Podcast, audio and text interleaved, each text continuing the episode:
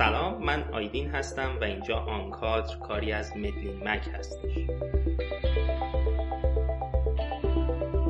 ما در آنکادر تجربه و چالش های انتخاب کسانی که سعی کردند آب و چارچوب های رایج رو کنار بذارن و مسیری متفاوت برای خودشون انتخاب کنن رو روایت می‌کنیم. در فصل اول قراره به سراغ تحصیل کرده های رشته های علوم پزشکی بریم. که انتخاب های جسورانه ای کردن و می‌خوایم بفهمیم که چرا و چطوری این انتخاب ها رو انجام دادن. برخلاف چیزی که خیلی از ما فکر می‌کنیم تعداد این افراد کم نیست و من این شانس رو داشتم که با تعداد زیادی از اونها آشنا بشم. برای شروع تصمیم گرفتیم که به سراغ جوانترها بریم. کسایی که به تازگی و کمتر از 5 6 سال از فارغ و تحصیلیشون میگذره و این چالش انتخاب رو به تازگی با همه وجودشون تجربه کردن امروز دوم تیر 1399 هستش و ما پنجمین اپیزود آنکات رو ضبط می‌کنیم شما این اپیزود رو هفته اول تیر ماه میشنوید آنکات هر دو هفته یک بار در مدلین مک منتشر میشه و شما می‌تونید اون رو در اپلیکیشن های پادکستری مثل Apple Podcast، Google Podcast، Castbox یا Podbean بشنوید و دنبال. مهمون اپیزود پنجم فصل اول آنکات سرکار خانم دکتر آتوسا بنیانی هستند. آتوسا داروسازی رو در دانشگاه علوم پزشکی اصفهان خونده و الان توی دفتر ایران سازمان بهداشت جهانی به عنوان مشاور مشغول به کار هست. من از حدود سال 93 آتوسا رو می‌شناسم و مدتی هم با هم همکاری داشتیم و فکر می‌کنم که شنیدن ماجراها و چالش هایی که داشته برای شما هم می‌تونه خیلی جذاب و جالب باشه. آتوسا جان سلام به آنکادر خوش اومدی. سلام آیدین جان خیلی ممنونم از دعوتت و خیلی خوشحالم که در خدمتت هستم. خیلی ممنونم ازت که وقتتو در اختیار ما می‌ذاری آتوساد یه مقدار در مورد کاری که الان می‌کنی برامون بگو. ما اول آنکات از مهمونامون می‌پرسیم که یه مقدار کارشون و اون جایی که هستن اصلا فعالیت هایی که انجام میدین رو برامون توضیح بدین. تو هم لطفا برامون بگو که داری تو WHO الان چیکار می‌کنی؟ سرگرم چه کارهایی هستی؟ آید اینجا من در واقع الان پنج روز هفته رو پنج روز کاری هفته رو در دفتر WHO ایران مشغول به فعالیت هستم که روزهای کاری ما میشه در واقع از یک شنبه تا پنج شنبه. دو روز دیگه هم در هفته هست که من داروخانه کار می‌کنم به خاطر اینکه به کار WHO من کمک می‌کنه. اینکه بدونم چی تو بازار هست چی نیست. پوشش بیمه ها بشه صورت قیمت گذاری ها در چه شرایطی هستن و کلا چیزایی که مربوط به بازار داروییه. کار من توی دفتر WHO به این صورتی که من توی واحد قریسازی نظام سلامت یا Health System Strengthening کار می‌کنم و مشاور هستم روی پروژه‌ای که بیشتر مربوط هستن به دسترسی به داروها و تجهیزات پزشکی. خب واقعیتش اینه که از اونجایی که نظام WHO یه ذره تاکیدش رو برده به سمت UHC یا Universal Health Coverage هدف نهایی اینه که آدمای بیشتری هزینه کمتری بکنن و به خدمات بیشتری با کیفیت بالا دسترسی پیدا کنن. خب پروژه ما به همین علت بیشتر متمرکز روی همین اهداف هستش. برای اینکه ما می‌کنیم می‌تونه خیلی بسته به پروژه متفاوت باشه. می‌تونه از اینکه ما بریم رایزنی کنیم با آدمای مربوطه توی سیستم بهداشت باشه تا اینکه من مثلا آنالیز کنم خودم قیمت ها و شرایط پوشش بیمه ها و داروهای موجود در بازار رو. یا نهایتا حتی اینکه ما بیایم پروژه رو پیاده سازی بکنیم در واقع سنجش و ارزیابی پایش و ارزیابی انجام بدیم و کلا طیف وسیعی رو شامل میشه بسته به پروژه‌ای که تعریف شده.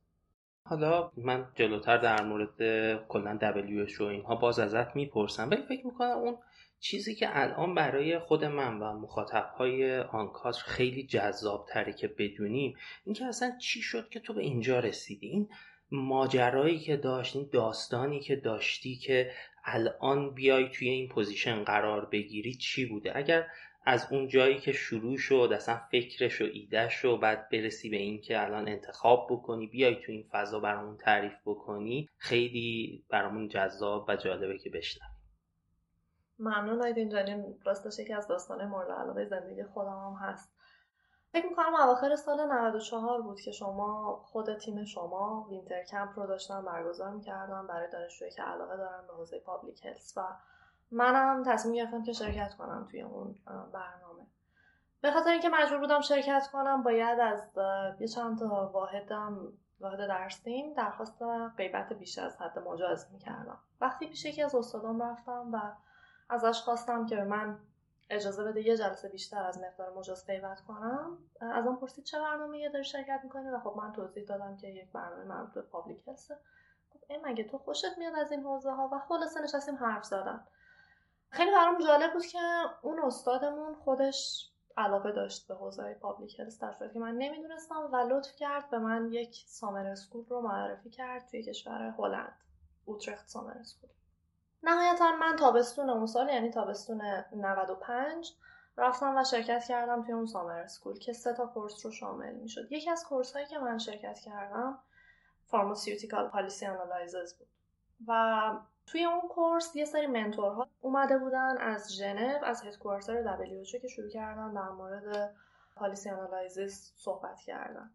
یکی از اون افرادی که اومد خب کسی بود که یک آدم خیلی های لول بود توی WHO و من در کمال بلند پروازی رفتم و پیشش و با شروع کردم صحبت کردن که من دوست دارم به عنوان یک آرمان سازمان با WHO همکاری کنم. خب قطعا اون آدم اولش به من توضیح داد که تو به عنوان یک دانشجو فقط می‌تونی اینترن شی تو WHO و هیچ راه دیگه ای نداری که با ما کار کنی. ولی خب شروع کرد یکم منو راهنمایی کردم به سازمان های دانشجویی که توی جای جای دنیا فعالیت های مختلفی داشتن و لطف کرد و چند تاشون رو من معرفی کرد. روز آخر من رفتم ازش خواهش کردم گفتم که من به خاطر اینکه در واقع انجمن دانشجویان داروسازی ایران توی حوزه پابلیک هلس کار می‌کنم. ارتباطاتی با سازمان غذاداروی ایران دارم. فکر می‌کنی پروژه باشه که من بتونم از طریق اونو با WHO برقرار بکنم؟ و خب میگم اصلا باورم نمیشه که این آدم چقدر مهربون و بزرگوار بود که به من گفت که آره ما یه پروژه داریم که داریم مصرف آنتیبیوتیک های دنیا رو میسنجیم تو کشور مختلف. لطف کرد و به فرد مربوط به پروژه ایمیل زد. اون فردم به من جواب داد که ما توی ایران یه فردی هست به اسم خانم دکتر فاطمه سلیمانی که الان هم خانم دکتر سلیمانی هیئت علمی دانشگاه تهران هستن و توی سازمان غذا و دارو هم فعالیت می‌کنن. گفت که ما contact person مون در این خصوص خانم دکتر سلیمانی هستن. برو و سعی کن با ایشون ارتباط برقرار کنی. من برگشتم ایران و دقیقا هفته بعدش رفتم خانم دکتر رو دیدم. خانم دکتر خیلی خیلی لطف کردم به من و ما شروع کردیم. روی آنتیبیوتیکا کار کردن روی مصرف آنتیبیوتیکا. پروژه تموم شد پروژه بعدیمون شروع شد و هنوزم کما بیش یه چیزای ادامه دار هست. اما در ادامه من دیگه درسم تموم شد فارغ تحصیل شدم. اینو دوست دارم حتما تاکید بکنم که اون بین من یه بارم واسه internship WHO apply کردم و reject شدم. درسم تموم شده و مشغول طرح گذراندن توی یک منطقه در واقع روستایی میشه گفت بودم به اسم خورو بیابانک که خانم دکتر سلیمانی یک ایمیلی رو برای من فرستادن که WHO ایران اطلاعیه داده بود که اینترن میپذیرد من می‌دونستم که قوانین WHO به این صورته که فرد تا 6 ماه بعد از فارغ تحصیلیش اجازه داره همچنان اینترن بشه و من اون موقع دقیقا 5 ماه از فارغ تحصیلیم گذشته بود. خلاصه هیچی من اپلای کردم و یک ماه بعد با من تماس گرفتن گفتن که شما دعوت به مصاحبه شدید. من اومدم رفتم مصاحبه و اولین جمله‌ای که من توی مصاحبه گفته شد هم از طرف رئیس کل دفتر هم از طرف اون سوپروایزری که بیشتر براش رزومه من جالب بود این بود که تو اصلا شرایط این که اینترن بشی رو نداری و نمی‌تونی اینترن بشی. خب خیلی ناراحت کننده بود برام ولی من بازم احساس کردم که من باید ادامه بدم و بهشون بگم که چرا برام مهمه که با دبلیوشو کار کنم. خلاصه آخر اون مصاحبه این شد که به من گفتن خیلی خب ما اینترن نمی‌تونیم تو رو بگیریم چون باید فول تایم باشه و تو طرح داری میری الان نصف ماهو و اینکه اصلا تحصیلت خیلی گذاشته نهایتا ما می‌تونیم یه کار دیگه برای تو بکنیم که تو رو به صورت والنتیر با من همکار بگیریم. که خب من خیلی خوشحال شدم چون والنتیر شرایطش خیلی فلکسیبل تر بود. نهایتا سیستم کاری من به این صورت شد که من دو هفته در ماه خورو بیابانک طرح می‌رفتم. دو هفته تهران می اومدم به عنوان والنتیر کار می‌کردم و آخر هفته ها هم حالا بعدا شاید فرصت بشه بیشتر توضیح بدم می‌رفتم اصفهان و داروخانه کار می‌کردم که جبران مافات درآمدم رو بکنم نهایتا دوره والنتیری من که تمام شد به من گفتن که منو مایل هستم به عنوان کانسالتنت داشته باشن و خب از در واقع یک سال و تقریبا نیم پیش به بعد من به عنوان والنتیر تو دفتر دبلیو شدم کار مرسی واقعا داستان که جذاب. حتما در مورد مسائل دیگه هم حرف می‌زنیم. ولی من قبلش دوست دارم این رو ازت بپرسم چون فکر می‌کنم که حتی خود منم شاید اونقدر سازمانی مثل سازمان WHO یا مثلا UN ها رو اونقدر نشناسم. و فکر می‌کنم مخاطباش و شنونده های آنکاتر هم اونقدر خیلیاشون آشنا نباشن. هم از این فرصت استفاده کنم. تو یه مقدار هم در مورد خود اصلا نقشه سازمان های بین الملل زیر مجموعه های یو مثل WHO و بقیه رو برامون بگو که چی کار می‌کنن و از اون طرف خود WHO اصلا ساختارش چجوری عمل کردش و اینها یه مقدار آشناتر بشیم خب آیدین جان اولا که من خودم هم نمی‌دونستم هنوزم به طور دقیق نمی‌دونم که چند تا یو وجود داره یعنی چقدر زیر مجموعه داره. ولی خیلی وسیع تر از اون چیزیه که ما فکر می‌کنیم. شاید ما یه WHO یونیسف رو مثلا اکثر مردم می‌شناسن ولی خیلی تعداد بیشتر از این حرف هست.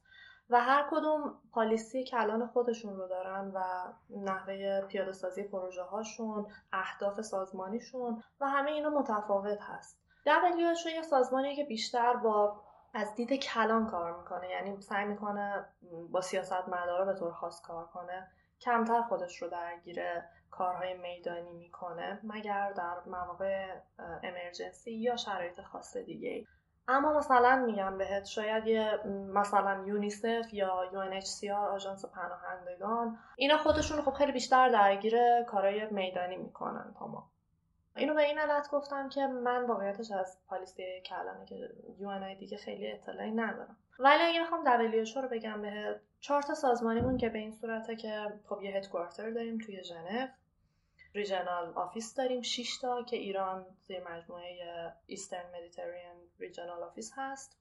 و خود دفتر کشوری رو اگه بخوام بهت بگم اولا که کل واحدهای تکنیکال تمرکزشون بر همون UHC یا Universal Health Coverage که اول صحبتم گفتم شده یعنی با اون دید فعالیتشون رو پیش می‌برن. و بعد 6 تا واحد کلی ما داریم. یه بخش که بخش ادمنستراتیوه که کارهای دفتری و قراردادها و کارهای این مدلیه. پنج تا واحد تکنیکال ما داریم. communicable disease non communicable disease health system healthier population و emergency. اینا واحد کلی هم افرادی هم که تو دفتر ما هستن حالا قبل از این شرایط کرونا اگه بخوایم بگیم شاید ما کمتر از سی نفر بودیم. همه واحد ها همه تکنیکال و نان تکنیکال ها خب الان یه مقدار تعداد بالاتر رفته. و به عنوان مثال بگم بهت خود واحد هل سیستم که من با اون واحد فعالیت می‌کنم فقط سه نفریم. یه سوپروایزر من هستن منم و در واقع که واحد داره. یعنی اینا رو به این علت گفتم که خیلی دفتر شلوغی نداریم. مرسی. من حالا دیدم و خودم هم شاید یه همچین چیزی بود برام که مثلا آدم توی دانشجوییش وقتی نگاه می‌کنه و میگه واو مثلا WHO و واو مثلا UN اینا چی کار می‌کنن و بعد آدم گل می‌ذاره و فکر می‌کنه که مثلا من برم مثلا توی WHO فلان مسئولیت رو بگیرم و اینها. خیلی این بلند پروازی هم قشنگه. ولی از اون طرف من خودم بعدا فکر می‌کنم که آدم از همون موقع وقتی داره اینا رو فکر می‌کنه خب خوبه که بره اطلاعات بگیره. ما خیلی وقتا این هدف گذاریه رو می‌کنیم بدون اینکه قشنگ بدونیم که اونجا چیه چی کار می‌کنه و اینها. و مرسی که حالا توضیحات رو خیلی هم خلاصه و جمع و جور گفتی. یه مقدار ذهنمون آشناتر شد. دقیقا در تکمیل حرفات من یه نکته ای رو هم یادم افتاد که اضافه کنم. ببین نوع کار WHO اینه که WHO به صورت پلتفرم رفتار می‌کنه که به خاطر credit سیاسی و technical ی که داره از این طرف میاد دست های technical رو می‌گیره. دانشگاه ها و institution که قدر هستن تو زمینه های مختلف و از اون طرف policy maker ها رو تو کشورهای مختلف یا در سطوح بالاتر میشونه پای میز مذاکره. و اینا رو دستشون رو در واقع جوری تو دست هم قرار میده که قوی ترین policy هایی که دانشگاه ها یا حتی نظام های علمی طراحی کردن رو بتونه بخورونه به اون سیستم های سلامت. و به طوری که الان روی یه چیزی که خیلی هم داره مانور داده میشه policy making بر مبنای research های evidence based هست. مرسی از توضیحی که دادی. فکر کنم خیلی بهتر شد و به ذهن نزدیکتر شد. من می‌خوام برم سراغ مهارت ها بیا یه مقدار در مورد اینکه تو الان چه مهارت هایی برات مهارت های اصلی هستش که تو کارت ازشون استفاده می‌کنی. و یه بحث خیلی مهم این که وقتی که اومدی و می‌خواستی وارد حالا سازمان WHO بشی چه مهارت هایی رو داشتی و چه مهارت هایی رو به دست آوردی؟ اون چیزهایی که خیلی بولد بودن برات چیا بودن؟ من فکر می‌کنم اصلی ترین مهارتی که یکی از اصلی ترین مهارت هایی که به کارمون میاد توی این حوزه اینه که ما دائم باید در حال آموزش دیدن باشیم. یعنی lifelong learning داریم عملا. به خاطر اینکه قطعا می‌تونید تصور کنید که یک حوزه مثل حوزه سیستم های سلامت خیلی خیلی وسیعه و ما بالاخره هر پروژه ممکن از یک جایی در واقع خواسته بشه که روش فعالیت و مانور داده بشه خصوصا که من دوست دارم این رو هم تعریف کنم و بگم بهتون که نوع پروژه‌ای که ما داریم به دو صورته یا از در واقع regional office یا حالا headquarter به ما ابلاغ میشه که یه پروژه رو شروع کنید و انجام بدید توی کشور یا از طرف وزارت بهداشت یا در واقع سیاست گذاران داخلی از ما خواسته میشه که روی زمینه کار کنیم. به خاطر همین ممکن خب این درخواست خیلی متنوع و متفاوت باشن. بر مبنای هر درخواستی که میاد من خودم رو به شخصه دارم میگم. خصوصا چون من تازه وارد سازمان شدم و خیلی حوزه های جدید برام زیاده مجبورم برم کلی پالیسی نوت ها نمی‌دونم فکت شیت ها ریپورت های کارهای قبلی که توی اون حوزه انجام شده اینا رو پیدا کنم بخونم تا یکم اورینته بشم نسبت به اون موضوع و بتونم در واقع نقش تکنیکال خودم رو شروع کنم ایفا کردم برای همین فکر می‌کنم اصلی ترین چیزی که لازم داریم اینه که باید بدونیم همیشه در حال آموزش دیدن باید باشیم و اینو بپذیریم. مورد مهم بعدی به نظر من تیم ورکه چیزیه که شاید ما دانش آموختگان حوزه علوم پزشکی به طور خاص تا وقتی داریم توی اون حوزه های همیشگیمون داروخانه، بیمارستان، مطب، کلینیک اینجور جاها کار می‌کنیم اینو دیدیم که خب خودمون داریم بر خودمون کار می‌کنیم ما در واقع ما به بقیه ابلاغ می‌کنیم یه کاری رو انجام بدن و اونا انجام میدن. ولی این مدل کارهای سازمانی تو نیاز داری با آدما همکاری داشته باشی و نیاز داری اینو بدونی که از تو بالاتر بسیست. یه جورایی. به خاطر همین تیم خیلی می‌تونه مهم باشه. چه در ثبات تو توی سازمان چه در کیفیت کاری که ارائه میدی چه در پیشبرد کاری که مورد نظر خودت هست که انجام بدی. و در همین راستا دوست دارم اینم تاکید کنم که competency ها توی WHO خیلی یعنی کلا توی UN ها خیلی متفاوت از اون چیزی که ما توی جامعه خودمون به طور مثال می‌بینیم. ما شاید توی جامعهمون این تصور رو داریم که وقتی ما فارغ تحصیل میشیم به عنوان پزشک داروساز دندان پزشک یا هر رشته دیگه ای دیگه تمام دیگه ما به بالاترین لول اون سطح رسیدیم و ما خودمون دیگه همین که درسمون خوندیم یعنی به اون در واقع کوالیفیکیشن ها رسیدیم. ولی کارهایی مثل کارهای WHO اصلا به این سبک نیست و تو به ازای هر یک سالی که حضور بیشتر داری ارزش تو توی اون سازمان کلی تغییر می‌کنه. یعنی به عنوان مثال بگم به تو زیر دو سال کار کردن تو این سازمان عملا یعنی هیچ. یعنی تو برای کمترین سمت های استف شدن هم نمی‌تونی درخواست بدی با کمتر از دو سال فعالیت توی سازمان. اینو به این دلیل گفتم که این مایندست کلا عوض میشه توی دبلیو چون ممکنه آدمای از رشته های دیگر رو ببینی که از تو خیلی خیلی بالاترن و اینو شاید ما جای دیگه نبینیم. مورد مهم بعدی به نظر من فلکسیبیلیتیه. نوع کارهایی که ما می‌کنیم ببین یه وقتایی ممکنه آدم مجبور بشن تا دو سه شب کار کنن. به عنوان مثال میگم به همین الان که ما درگیر در واقع آتبریک کووید هستیم خیلی همکارای ما برای اینکه گزارش های روزانه رو بدن تا ساعت سه و چهار صبح حتی بیدارن. و یه وقتی ایمیلاشون وقتی میاد من روز بعد اصلا میمونم که اینا چطور تا ساعت سه و چهار صبح بیدار بودن که الان ایمیل زدن. یه وقتی هم ممکنه خب شرایط عادی تر سرت خلوت تر باشه ولی توی شرایط خاص از تو این انتظار میره که تو مازاد بر ساعت مورد نیاز کار کنی. همونطور که الان خیلی تو دفتر ما اصلا حضور فیزیکیشون تا ساعت دوازده شب هست. فکر می‌کنم این flexibility هم یه نکته خیلی مهم باشه.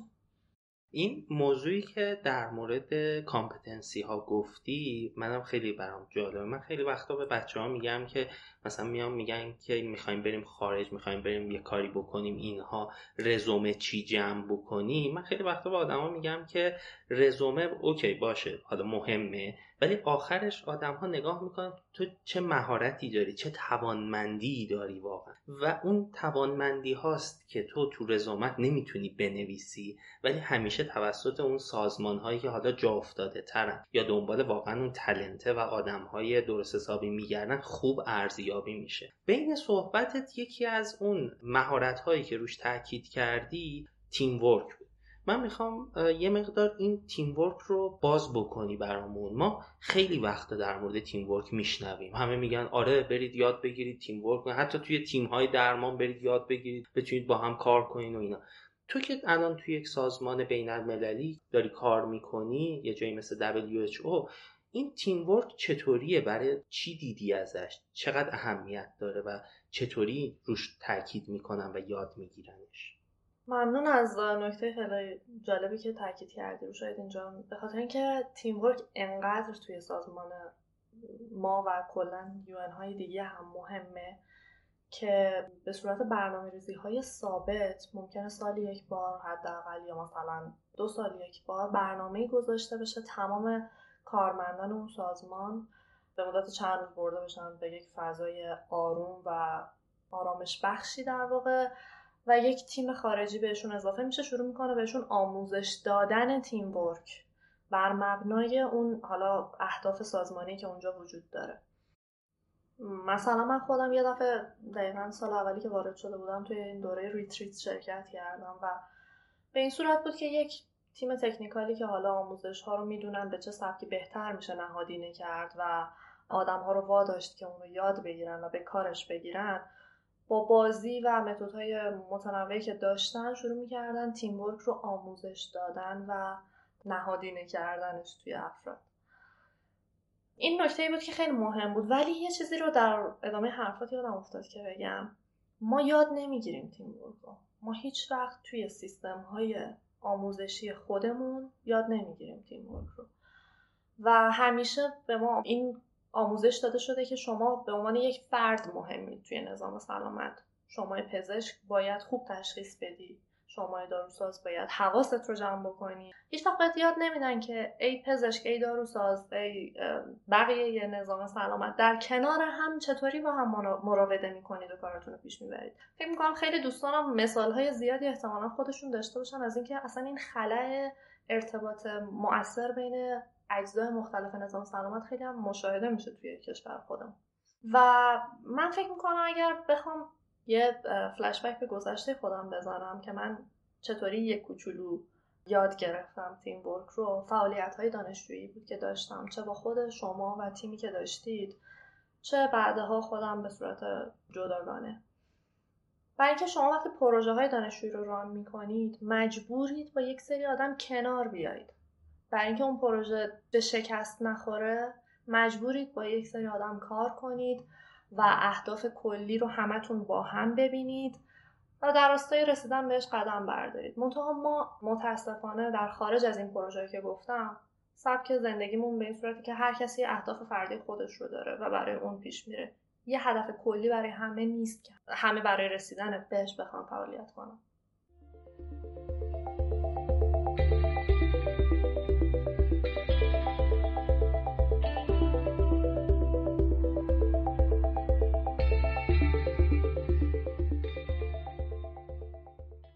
خب از مهارت ها کاری که الان داری می‌کنی یکم بگذاریم برسیم به این که تو برای اینکه توی این position قرار بگیری چه ریسک هایی رو پذیرفتی و چه چیزی رو از دست دادی الان انتخاب کردی که اینجا باشی؟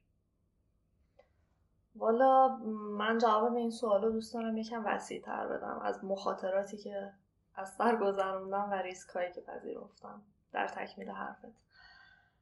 یه بخشش که یه بخشی که فکر می‌کنم همه بچه هایی که مسیر متفاوتی رفتن و گذروندن ممکنه فشارهای مالی رو در بره هایی تجربه کرده باشن.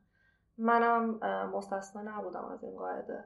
همونطور که براتون تعریف کردم موقعی که طرح می‌رفتم خب من مجبور شدم که کار داروخانه ای رو که فعالیت می‌کردم توش بذارم کنار و به جاش دو هفته برم والنتیر بشم تهران. حالا هزینه رفت و برگشت و بقیه هزینه های تهران اومدن به کنار. درآمد داروخانم رو هم از دست می‌دادم. به خاطر همین من مجبور بودم که آخر هفته های اون دو هفته ای که والنتیر بودم برگردم اصفهان در داروخانه کار کنم یا به عنوان مدرس در انجمن داروسازان فعالیت کنم. که یک کمی جبران مافات بشه. به جز این من فکر می‌کنم یه فشار دیگه که از سر گذروندم و هنوزم دارم میگذرونم جدایی از خانواده است. به خاطر اینکه من الان دارم تنها زندگی می‌کنم. حالا جدایی و دور بودن از خانواده که شما می‌تونستی با کار کردن در داروخانه یا زمینه های روتین تر شغلی ما داشته باشیش. و بخش دیگه این که به واسطه تنها زندگی کردن خب ما می‌دونیم خیلی فشارهای اضافه هم تو کشور ما خصوصا برای خانوما ممکنه ایجاد بشه که اونا هم سر جاشون هستن. ولی این از بخش از دست دادن ها و چیزایی که ازشون گذشتم بگذریم می‌خوام یه, یه قسمت دیگر رو هم تاکید کنم. مخاطراتی که از سر گذراندم. مخاطر منظورم تمام عواملیه که می‌تونست باعث بشه من الان اینجا نباشم. بذار اینطوری با این پیش درآمد شروع کنم که مهم اینه که ما از چه زاویه دیدی به خودمون نگاه کنیم. مهم اینه که چه کسی شما رو یک آدم موفق می‌بینه و چه کسی شما رو یک آدم ناموفق می‌بینه.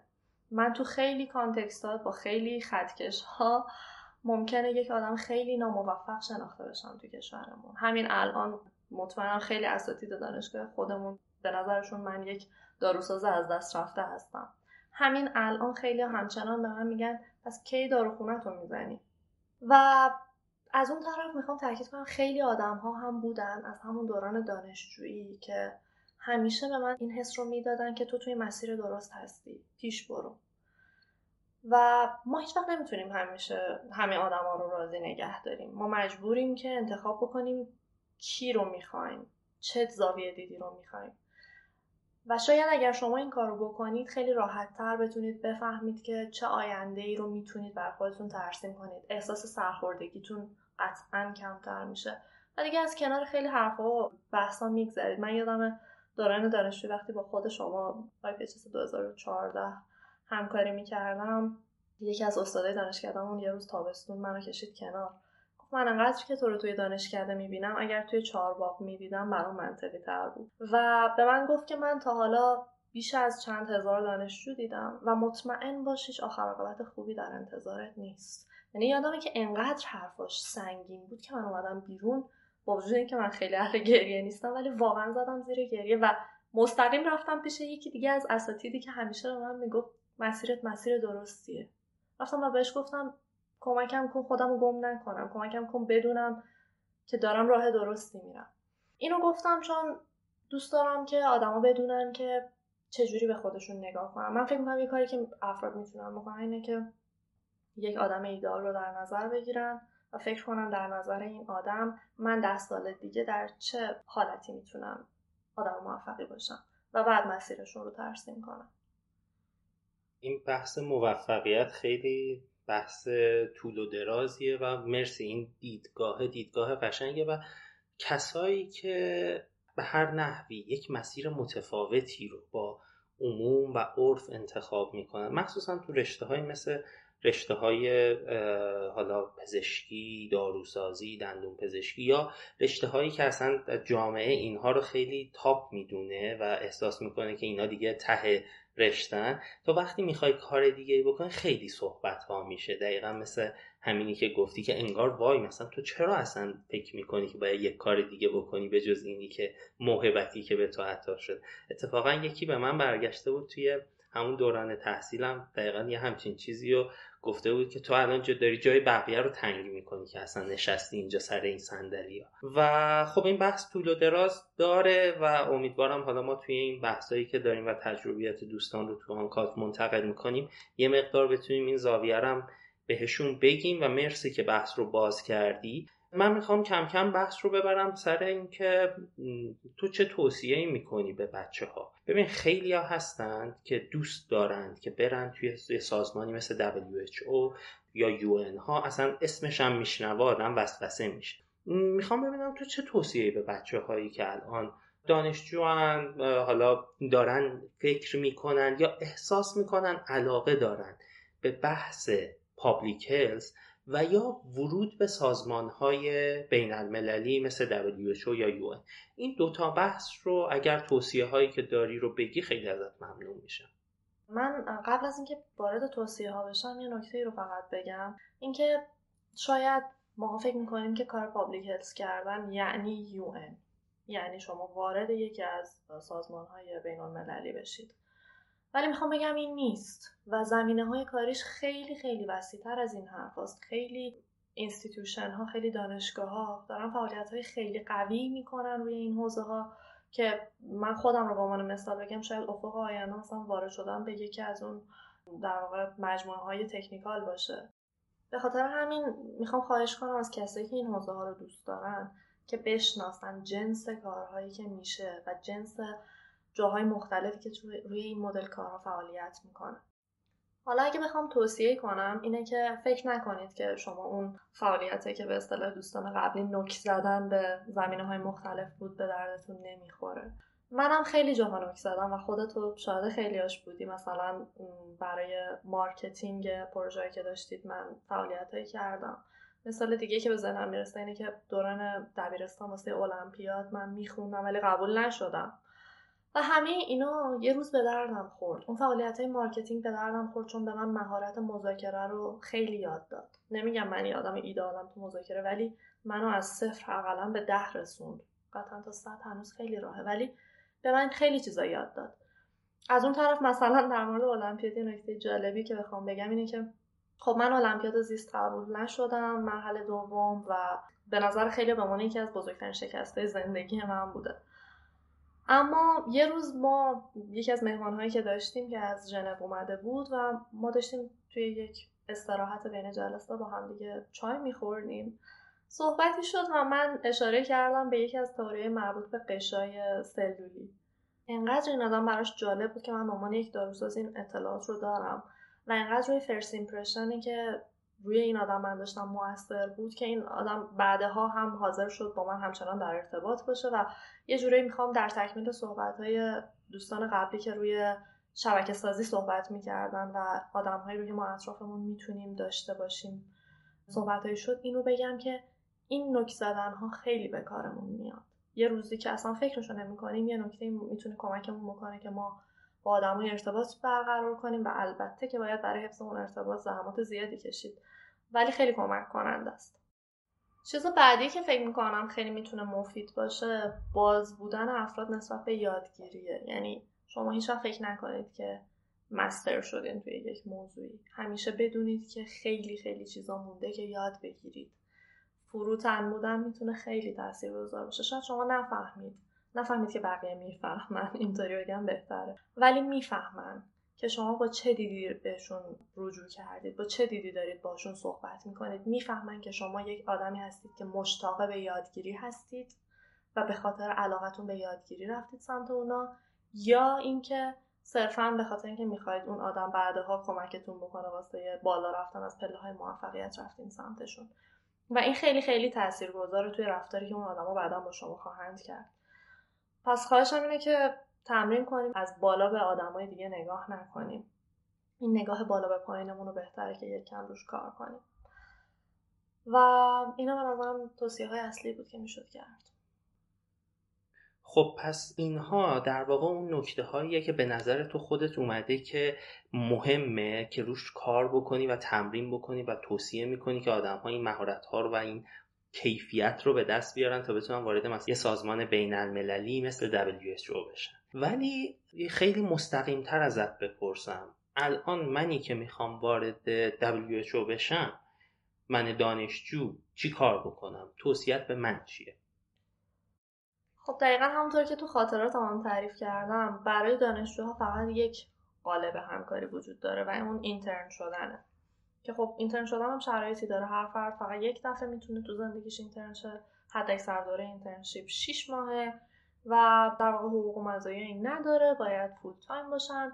سری قوانین کلی داره که خب تو خود سایت WHO خیلی به تفصیل تر وجود داره نسبت به چیزی که من گفتم. و برای فارغ التحصیل ها خب یه قالب همکاری که اون چیزی که من داشتم اول کار به عنوان volunteer که معمولا برای volunteer ها هم درخواست همکاری زده میشه. برای بقیه برای position های خاصتر. خود سایت WHO یک قسمتی داره که توضیح داده داخلش که افراد به چه صورت می‌تونن وارد سازمان بشن. و در واقع job position ها رو اونجا اعلام می‌کنن. حالا برای چه کشوری با چه شرایطی چه qualification هایی می‌خواد. توضیح position ی که مد نظر دورش و همه توضیحات دیگه.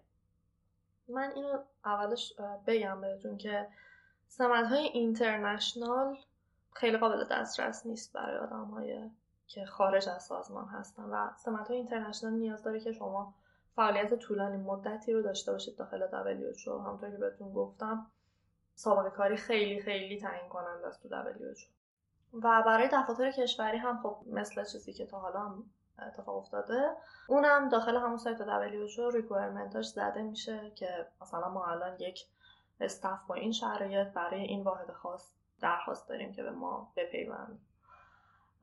در مورد internship هم همینطور همون داخل سایت توضیحاتش هست. در قالب خود internship and vacancies دوستان که علاقه هستن می‌تونن پیداش کنن.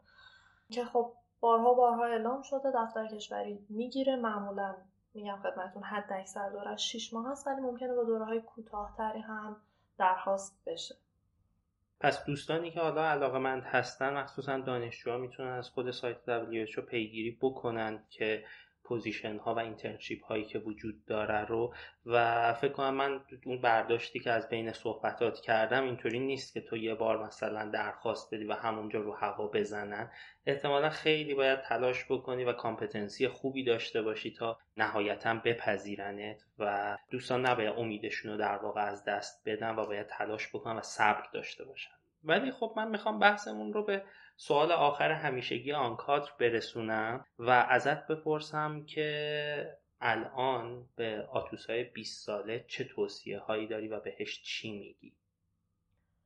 والا راستش من در سن 20 سالگی هنوز مشغول نوک زدن به اوضاع مختلف بودم ولی شاید اگه بخوام مثلا 22 سالگی مو بگم که تصمیمم رو گرفتم public health حوزه مورد علاقمه بهش میگم نترس به خاطر اینکه من خیلی میترسیدم اون موقع. ها اصلا از این میترسیدم که بیان بکنم این حوزه مورد علاقمه. به خاطر اینکه هر جایی که می‌گفتم خب برخوردی که با شد این بود که رفتی داروساز شدی که بری حوزه public health فعالیت کنی. در صورتی که با عرض تاسف باید اعلام بکنم توی ایران من ندیدم داروسازی که چه در سیستم سلامت خود کشورمون چه در UN ها فعالیت بکنه متاسفانه ندیدم. شاید باشم ولی من ندیدم. در صورتی که توی لول های بالاتر از کشورهای دیگه وقتی نگاه می‌کنی به دفاتر منطقه‌ای و headquarter می‌بینی که چقدر داروسازهای قدر چه position های بالایی گرفتن. خب قطعا چرا که نه؟ چرا ما ایرانی ها نتونیم به اونجاها برسیم؟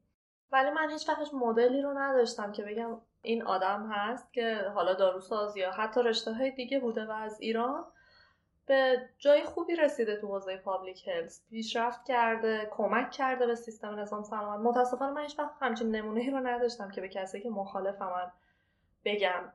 یا حتی سعی کنم بروز بدم بگم آقا من این حوزه رو دوست دارم و اینم به نتیجه رسیده. ضمن اینکه من هیچ ایده ای نداشتم که آقا آخر عاقبت کار public health چیه؟ یعنی خب باشه از کمپین های دانشجویی بیایم بیرون. بعدش چی؟ و فکر می‌کنم شاید اگر اون موقع می‌رفتم یکم مطالعه می‌کردم. روی کارهایی که کشورهای مختلف جاهای مختلف دانشگاه مختلف انجام میدن روی حوزه پابلیک هلس می‌تونستم خیلی با اعتماد بیشتر و خیلی محکمتر توی مسیری که دوست دارم قدم بردارم. و همین فکر می‌کنم فقط به خودم میگم نترس پیش برو. ممنونم آتوسا.